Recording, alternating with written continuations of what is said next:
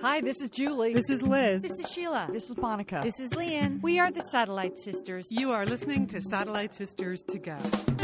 We are the Satellite Sisters. Welcome to the show and happy Mother's Day uh, to everyone listening. I'm Liz Dolan.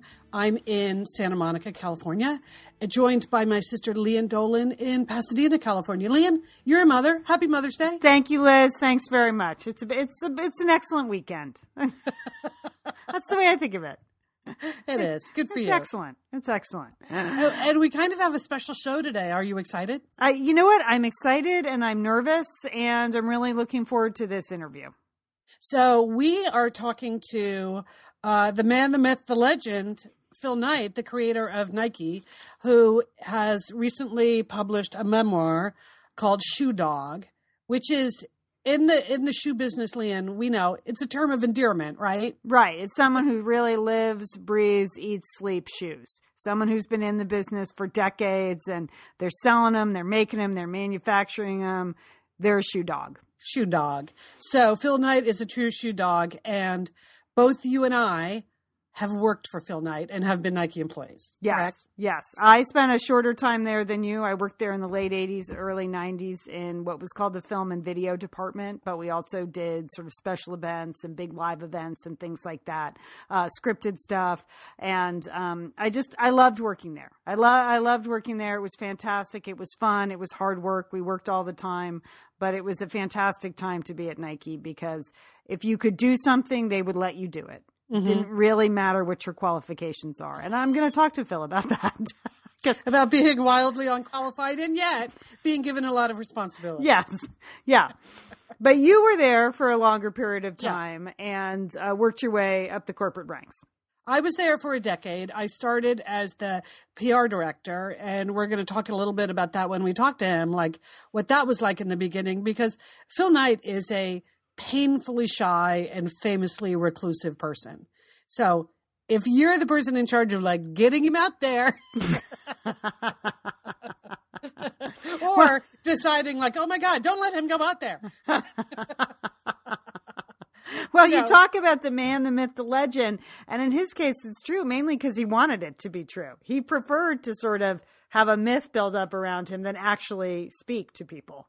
Oh my god, my favorite story about that, Lian, is I, he told me once he had he had gone to New York on a business trip, and while he was in New York, he went to a Knicks game with Spike Lee. So there's you know in the floor seats, of course, and there they are, and a lot of attention is being paid, and people were coming over and taking pictures of them, and uh, but then somebody came over and asked Spike for his autograph, and then turned and asked Phil for his autograph.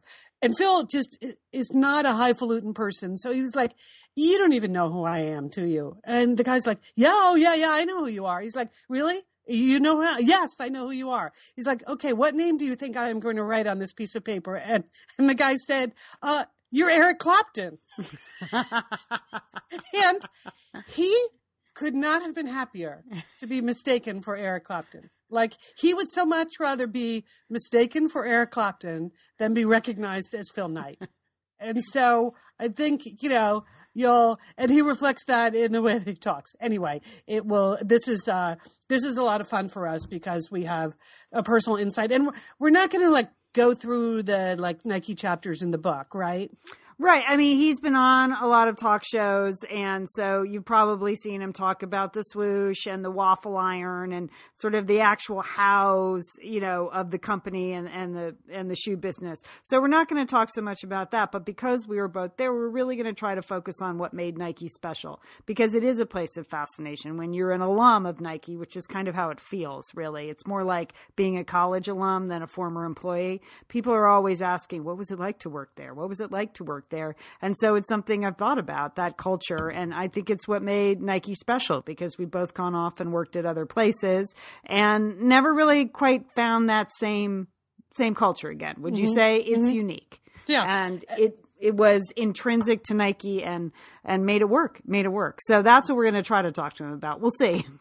Yes. We'll see how it goes. You, you never know. And he chose to write the book just about the very early years of the company. So it's from the moment he founded it with his partner, his track coach, Bill Bowerman from the University of Oregon, to the moment it went public. So there no there's no celebrity athlete stories here. This is really about the hard work of being an entrepreneur. So I definitely recommend it to people that want to know what does it really take to build a business and build a culture. Because uh, he gets into the nitty and the gritty of what the first dozen years were like. So, and he wrote the book himself. I mean, he did not have a ghostwriter. He didn't work with somebody else. This is actually his writing. And because you and I have both spent seen him at sales meetings and do presentations where he was a, an exceptional presenter to mm-hmm. sort of a closed circle of people, you can tell this is really in his voice. This oh, is how he talks and how he thinks and and you know, and there are dropped in the middle of paragraphs about you know something there's like just a gem of business philosophy you know mm-hmm. one or two things that you can take away out of every chapter lines that you remember so it's a fantastic read and it's very very personal because he has endured some some personal tragedies and you know there's some difficult subjects in the book so mm-hmm. Yeah, uh, and, it, and it was surprising to me that he chose to write about some of the things he does write about. So uh, yeah, it's fascinating. So um, here we go. Shall we... Yeah, lace up your sneakers, Liz. Get your Cortezes out. lace them up. All right. This is our interview with Phil Knight, the creator of Nike.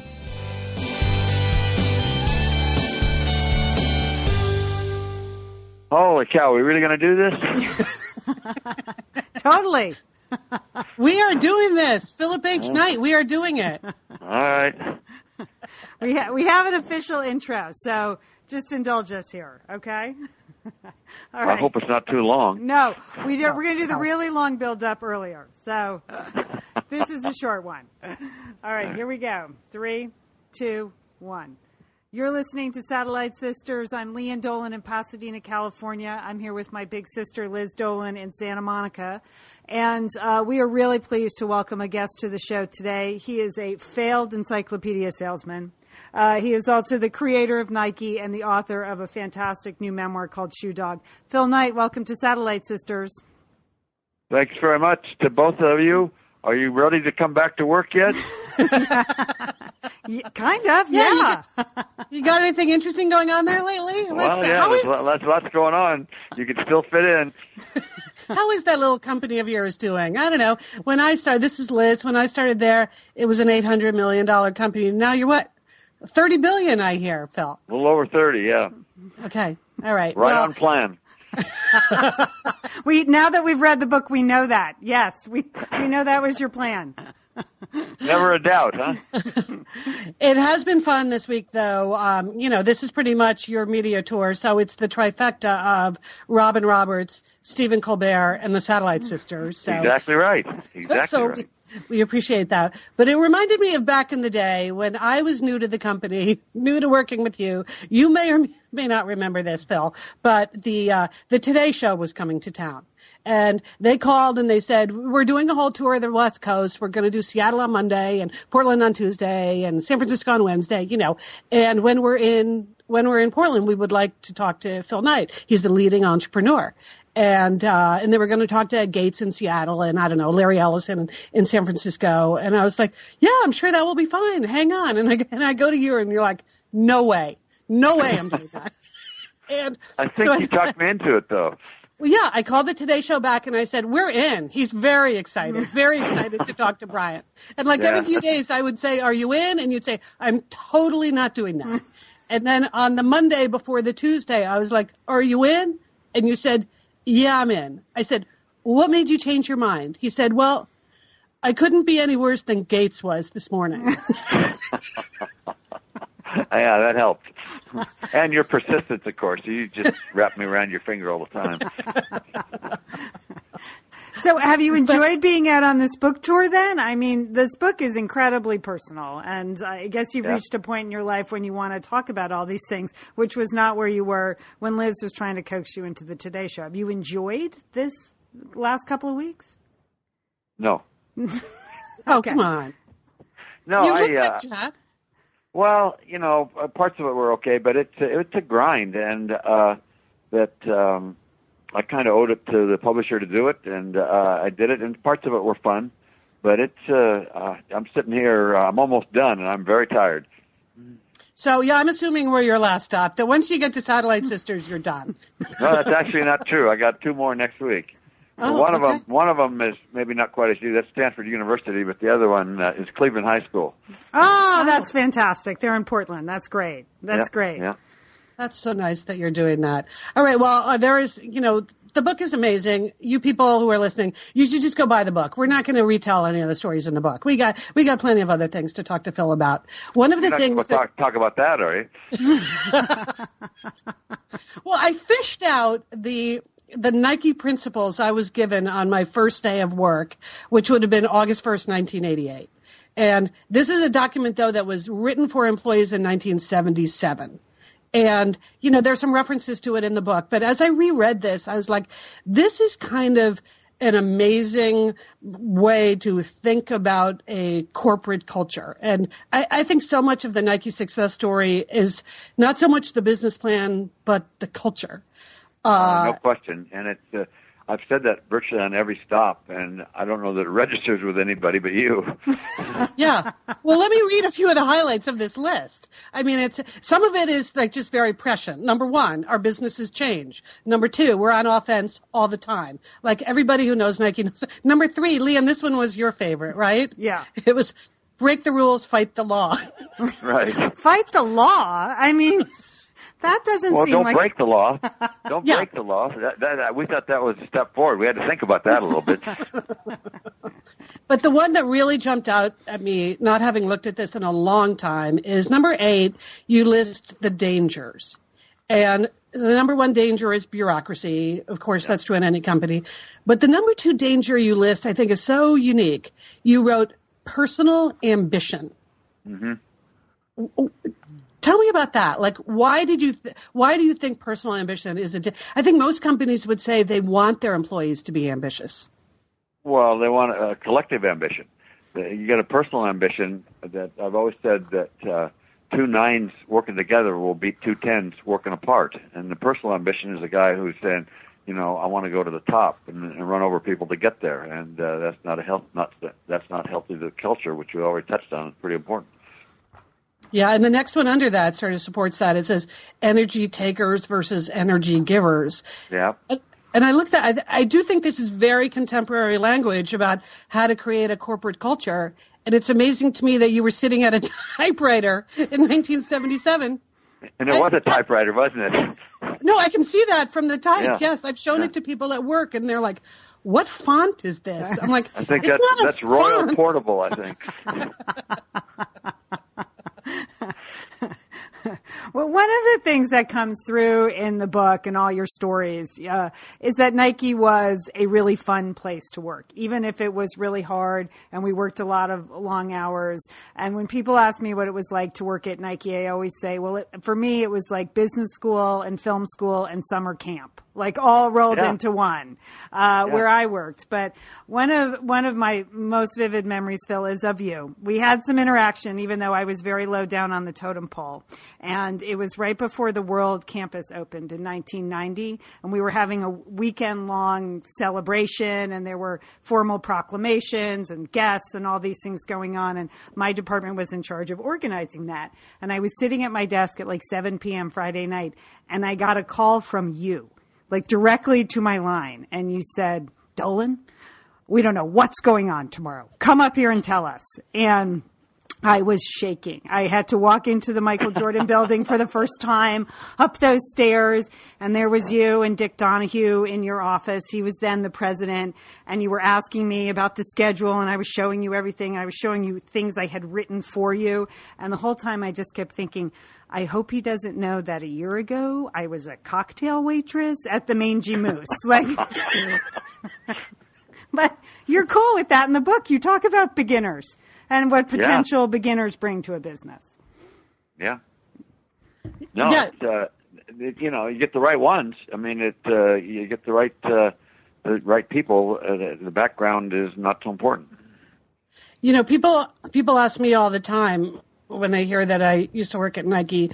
They say, "What's it like to work for Phil Knight?" And uh, before I tell you what I say when they ask that, I, I would love to know what you think the answer to that would be. Because honestly, in Shoe Dog, there's some pretty heinous examples of of management. so, how would you describe your style as a manager, Phil? Well, I, I guess there's one line in there. I don't even remember. We've been through eight drafts, but uh, the guy on NPR says, "Well, you're really a lousy manager," and he said. Uh, he said you didn't answer letters and you sent people all over the country and uh he said uh and it's even mentioned in the book. And i said well i may have mentioned it but i didn't want anybody to believe it. Uh so that uh i don't know. I mean basically it's uh it's a little bit uh unique style i suppose that uh but uh generally it's uh i went to the uh sparky anderson school of management the old manager of cincinnati reds and i asked him uh you know, uh, you're not treating all the people the same. And he says, of course I'm not treating all the people the same. Johnny Bench asked for a day off in spring training, he's going to get it. If the rookie asked for a day off in spring training, I said, get your ass out on the field. so there are a lot of people, including uh, the two I'm talking to, that you give a lot of room to. Oh. Thank you. okay, we're coming well, back. I mean, I'm totally coming back. Let's start tomorrow. Although I don't even recognize the place now. I was there last year. I got lost. Uh, yeah, but, no, I have a little trouble recognizing it too. But I, I just want to touch on one thing because you grasp it uh, easier than other people. Other people say, "Wasn't how? Why did you stay with it? Wasn't that just horrible? All that tension and everything." They don't understand. It's the most fun I ever had. Yeah. Yeah, well, well that every day you came to work. Every day, everybody came to work. You were so full of adrenaline because this day mattered. Mm-hmm. And Lian, you felt that way in your work, right? Well, you, when you're describing the meetings, which you call in the book, unbelievably, the management meetings, which would now be called offsites, um, your people mm-hmm. refer to as butt faces. Okay, right, which right. is very immature, but very funny in the it book.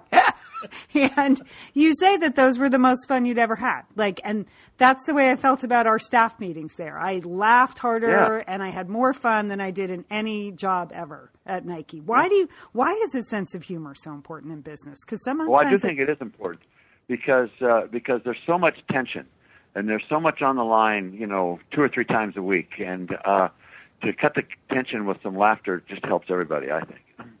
Yeah. Yeah, and I think in the case of the butt faces, it sounds like that included uh, just a lot of mocking, a lot of put downs, a, lo- right. a lot of conflict. And I think Lian and I both grew up with older brothers, so we totally got that part of it. No, that's right. You guys fit right in, right in. I'm wondering, did you ever get a memo from HR like, Mr. Knight, please stop calling the offsites butt faces now? Like you're a you're a publicly traded company, please don't do that. We don't call them that anymore. I think we figured that out ourselves. Okay. you know, with what you have something, Liz? Sorry, go ahead, Lian. One of the No, things that really comes through in the book, and if you were an employee of Nike, you got it. There were sort of two kinds of people there. There were the runners, and then there were the rest of us. And by runners, I mean serious competitive athletes like yourself and that were employees now, but like just everybody ran at Nike, but some people were runners. And it's so essential to sort of your personal identity. And it comes through in the book that that was really an essential business practice for you. What is it about running? If you had been a tennis player, would it have been the same company? Uh, you know, probably not. Uh, that uh, I don't know. That uh, I've been, I've had questions around that. And uh, first of all, I think uh, running is important for health, and I think it's important to break tension. It's uh, you know to go for a six mile run at the end of a tough day, you know, uh, helps. And uh, but the other thing is there's uh, there is a sort of a uh, characteristic of runners that uh, you know c- uh, characterized a little bit by the loneliness of the long distance runner. I mean, you start in the fall, and when you're a college runner, and you start in the fall, you know, running whatever it is, 70 miles a week, knowing that you're not your big race is not until March, and uh, so I think there was some of that uh, that helped uh, in looking at the long long view where we were with Nike and, and what it was trying to become. The other essential piece of that is Oregon. Those are the two things that, Yep. you know, Yep. really define you. And for people not lucky enough to have lived in Oregon or be from there, what is it about Oregon that made it so essential to Nike and Nike essential to Oregon? You can you can explain that as well as anybody, probably better. But uh, obviously, if we'd have been uh, birthed in Texas or New York or Florida or the Midwest, the culture would have been different. And uh, that uh, I think for us, uh, kind of the Oregon, uh, the, being based in Oregon, basically did help. There's the I remember uh, when PJ Carlesimo from Seton Hall in New Jersey. Got the head coaching job at the Portland Trailblazers. The first day he came, he got a ticket, a speeding ticket. He walked in the Trailblazer office and says, "Who do you give this to to fix?" And uh, they looked at him like he was crazy. I mean, that. Uh, so I mean, it sort of explains the difference between New Jersey and Oregon, right there. I think. But that. Uh, or, Oregon, you know, that basically uh, it sort of follows the rules and uh, it, it lends itself to working together, and uh, it's uh, it's uh, it's been good for us. But there's also that total pioneer spirit in Oregon Yep. that I always felt like we grew up on the East Coast, and when I moved west, moved to Portland to come work for you at Nike, that is what I loved the most. Is the sort of anything goes. There are no rules. We didn't grow up in some sort of you know rule bound society where we all went to the same schools. Well, you actually did all go to the same schools because you all went to the University of Oregon. I remember saying to people, "Well, at Nike, it's pretty much you either went to the U of O or you didn't, and if you did, they really have no idea. They couldn't care less where you went to school." And I actually loved that part of it. Yeah, no, I think you've touched on uh, a lot of things that are absolutely right. Uh, one thing that comes up again and again in the book that just it makes me laugh to say it out loud, so I'm going to say it out loud. Every once in a while, your father would just tell you to stop jackassing around with those shoes. That's right. no, that was a, an expression that he used, particularly with what I was doing. and yet you stuck with it, you know, and you talked to him on the phone every night, which is not something I knew about you until I read the book. It was, and actually, I got to tell you, I I was surprised. Yeah. No, uh, no, no. Yeah, he would he would call every night uh, to check in on his grandkids, and and actually grew to have an interest in the business, and uh, so he lived long enough to uh, see us go public, and for about three or four years after that. So basically, by then it wasn't jackassing around anymore, and it was okay. So we had very pleasant conversations in the evening. That's so great. You know, obviously the the darkest chapter of your life is when uh, your son Matt died in a diving accident, and you write about it very movingly in the book. Um, it does it does it make it any easier to talk about now that you've written about it? Does that help in any way? Not really. I mean, it's been what uh, 12 years now, and uh, that uh, I've, I've I can function just fine now. I can laugh at a joke, but the hole in your heart never goes away. So it's uh, it's always there, and uh, I knew that uh, if I was going to write a memoir, I couldn't duck the issue. So uh, I got it out there, and then having gotten out there in the book, that uh, I can't really not have it asked as a question. So I get that, and uh, so I, I can talk about it, but I, I wouldn't say it helped or hurt. There's such an outpouring of love from the community after Matt's death. Matt's death. You Yeah. write about that. That you heard from everyone, employees, Yep. athletes, everyone. Do you think that Well, changed having worked you? at Nike, I, I'm sure you can imagine it. When when people uh, get knocked down here, the, the the fellow teammates really rally around them, and that's been consistent from almost day one. Yeah. Did that change you? Do you think just seeing that? Did that surprise you? It was heartwarming. Uh, I don't know that I was surprised, but uh, I, I just wasn't thinking anything. And then this all these emails and and postal mails and cards came pouring in, and phone calls. Yeah. Do you think that's why you decided to write the book? I mean, the book you actually wrote, which is not usual for um, a failed encyclopedia salesman to go out and write a book. I'm sorry. I can't. I just kept saying to Liz, "How is it possible that he sold encyclopedias in Hawaii?" So- Yeah, I mean, yeah, you're like famously painfully shy, and as Lian said, like the palest guy we ever met. So Yeah. Hawaii going door to door just does not seem like you're calling. But then you Well, it found wasn't. Yeah, and you I, I read did the- it for a week. I didn't make a single sale, and I got bit by one dog. Well, I think you may have a future as a writer. Are you going to do more writing? I mean, it's really beautifully written and you know very clear. There's a lot of complicated Well, stuff. I don't know that. Uh, nothing, nothing, nothing planned. Okay. No, Come on, you're stepping down as chairman this summer, right? You're stepping down as chairman. Doesn't that mean we're going to get a sequel? Uh, It does, definitely does not. I, I definitely ha- didn't have one in in mind at all when I wrote this. That was just the kind of the years that I wanted people to know about. Uh, I got asked that a lot. I, I'm I'm not thinking that way now at all, but I wouldn't rule it out. Okay. All right, because Liz wasn't mentioned, so that's all. I mean, just saying, maybe. no, no. We were uh, actually, Phil, we were laughing about the fact that really the most famous athlete that you write about in this book, people will be shocked to know, is Ilie Nastase. Gets a lot of ink in your book. Given he was our people- first one. yes, and Steve Prefontaine, I guess that would be. Yeah. Those would be the two that got a lot Yeah. of your attention. Yeah. Uh, you know, when you tell people that they should seek their calling, I mean, somehow your coach, Bill Bowerman, uh, the, that partnership, that obviously cemented for you a calling.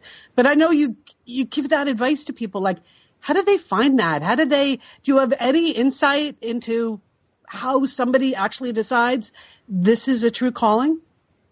Well, I think uh, it's a that you kind of know it when you find it, and I think uh, the idea that you try to find it before you're 20 years old is a mistake a lot of people make.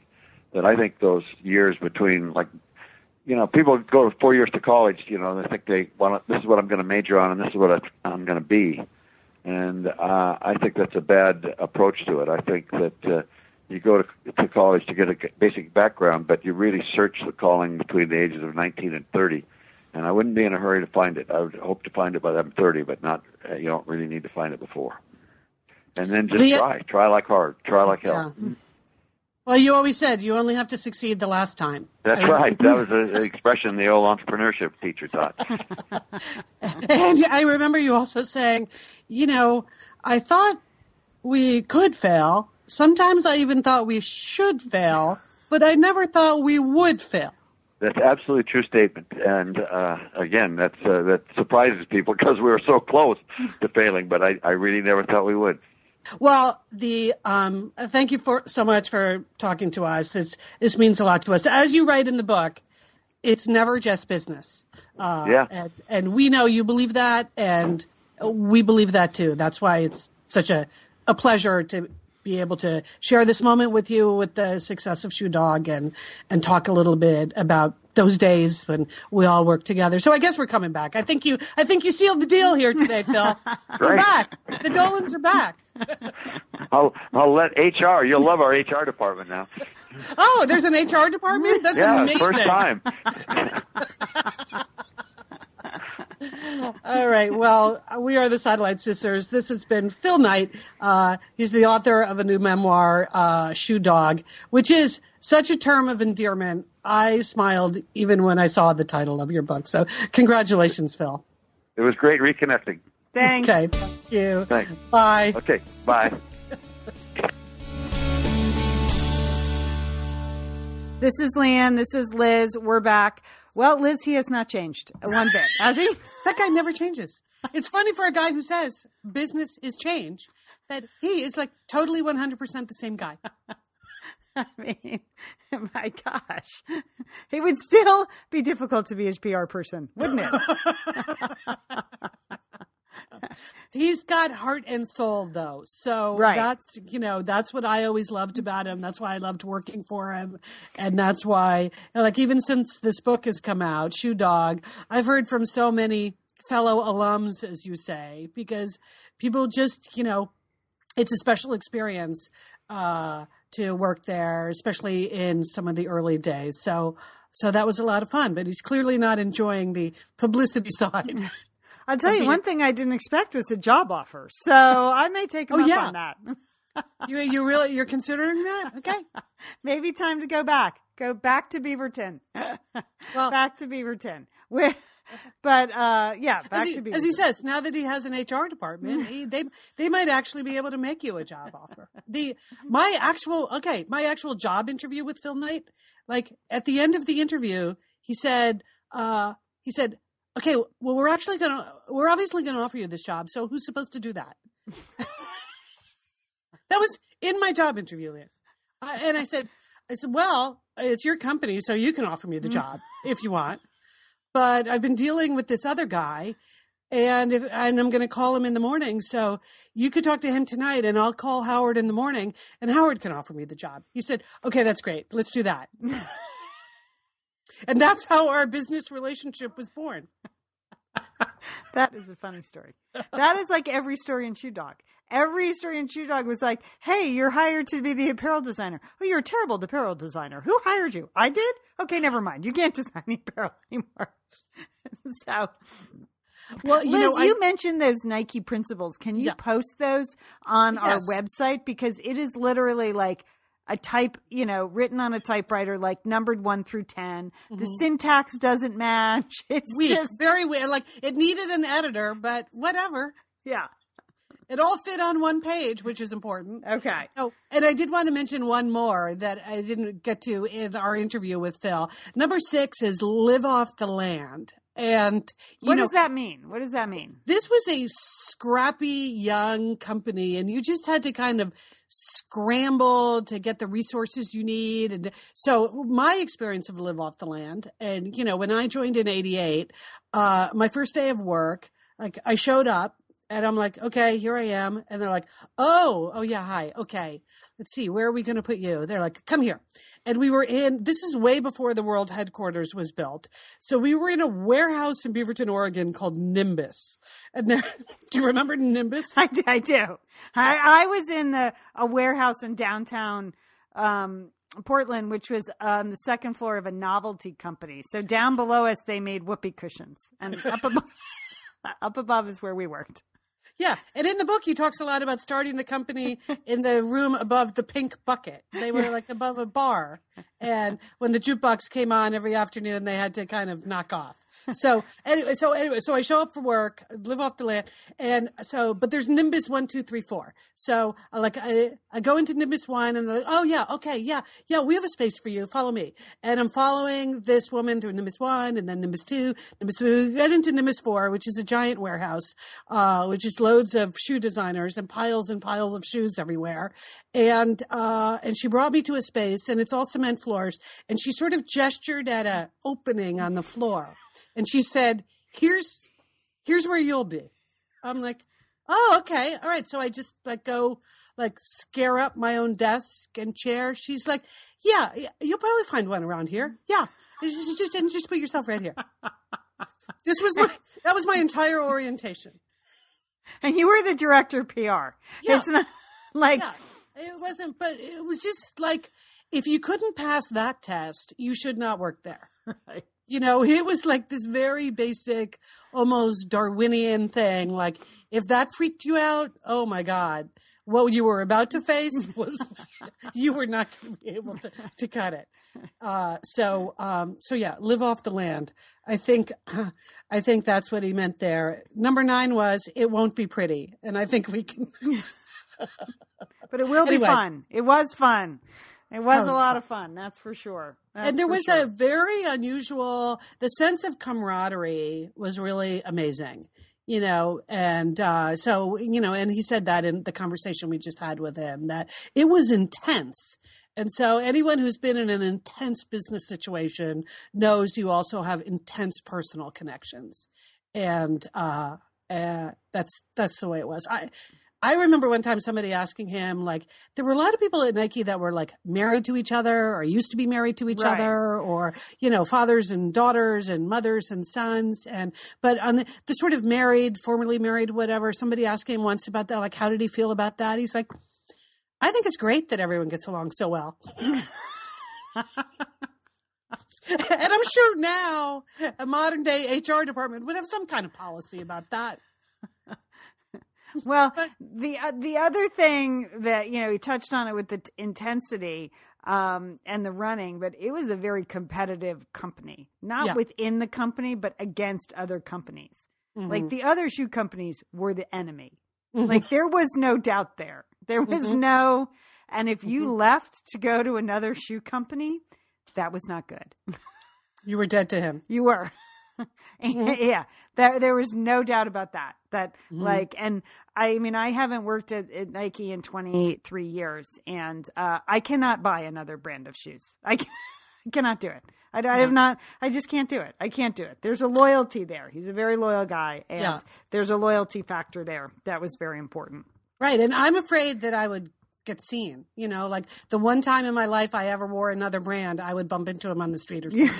Which I think the chances are very slim given his lifestyle and my lifestyle, but I'm I'm still too afraid of that. getting busted for lack of loyalty. Anyway, that that was a pleasure. So the the Nike principles will be posted at satellitesisters.com. Um, believe me, there are whole Harvard Business School and Stanford Business School uh, studies done on this, but this is one typewritten page, people. Everything you want to know about how to start a corporate culture right there. You know, I should remind you if you're new to Satellite Sisters, just joining us for this Phil Knight interview, we've been on the air for 15 years. Uh, we have a lot of um, archived interviews, including interviews with business leaders and world leaders like Bill Clinton, J.J. Abrams, Mellody Hobson, Commander Eileen Collins, Nora Ephron, uh, and those will all be posted at iTunes. You can just search Satellite Sisters at iTunes or go to our website, satellitesisters.com. But there's lots of listening and lots of business discussions here on Satellite Sisters every week. Great. So I just want to wrap up today's show, Lian, with the winners of our Satellite Sisters celebrations contest. Mm. You know, we're having a photo contest going on the Satellite Sisters Facebook group and on Instagram.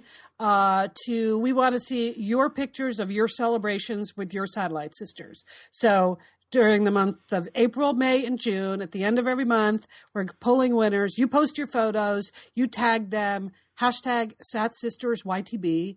Sat Sisters, you're the best. And uh, so I have the the April winners on Instagram.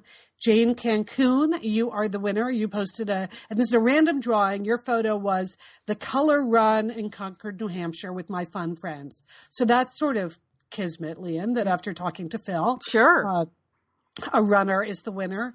And from the Facebook group, our winner is Anne Friendrice Martell. And this was a really fun photo of Pennsylvania Mothers of Multiples having a state convention. And so it's all these mothers of, you know, multiples and but it's a Mardi Gras theme land. And you know how we love Mardi Gras. So Anne and Jane, you are the winners of the Satellite Sister Celebration contest for April. So if you email us info at satellitesisters.com. Send us your information where you should send your prize, which is a copy of our book, uh, Satellite Sisters, You're the Best.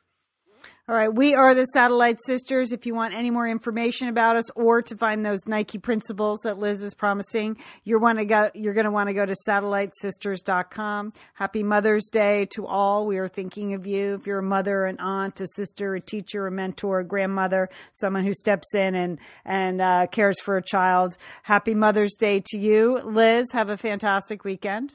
Thanks, and happy Mother's Day again to you. Thank you, and don't forget, call your satellite sister.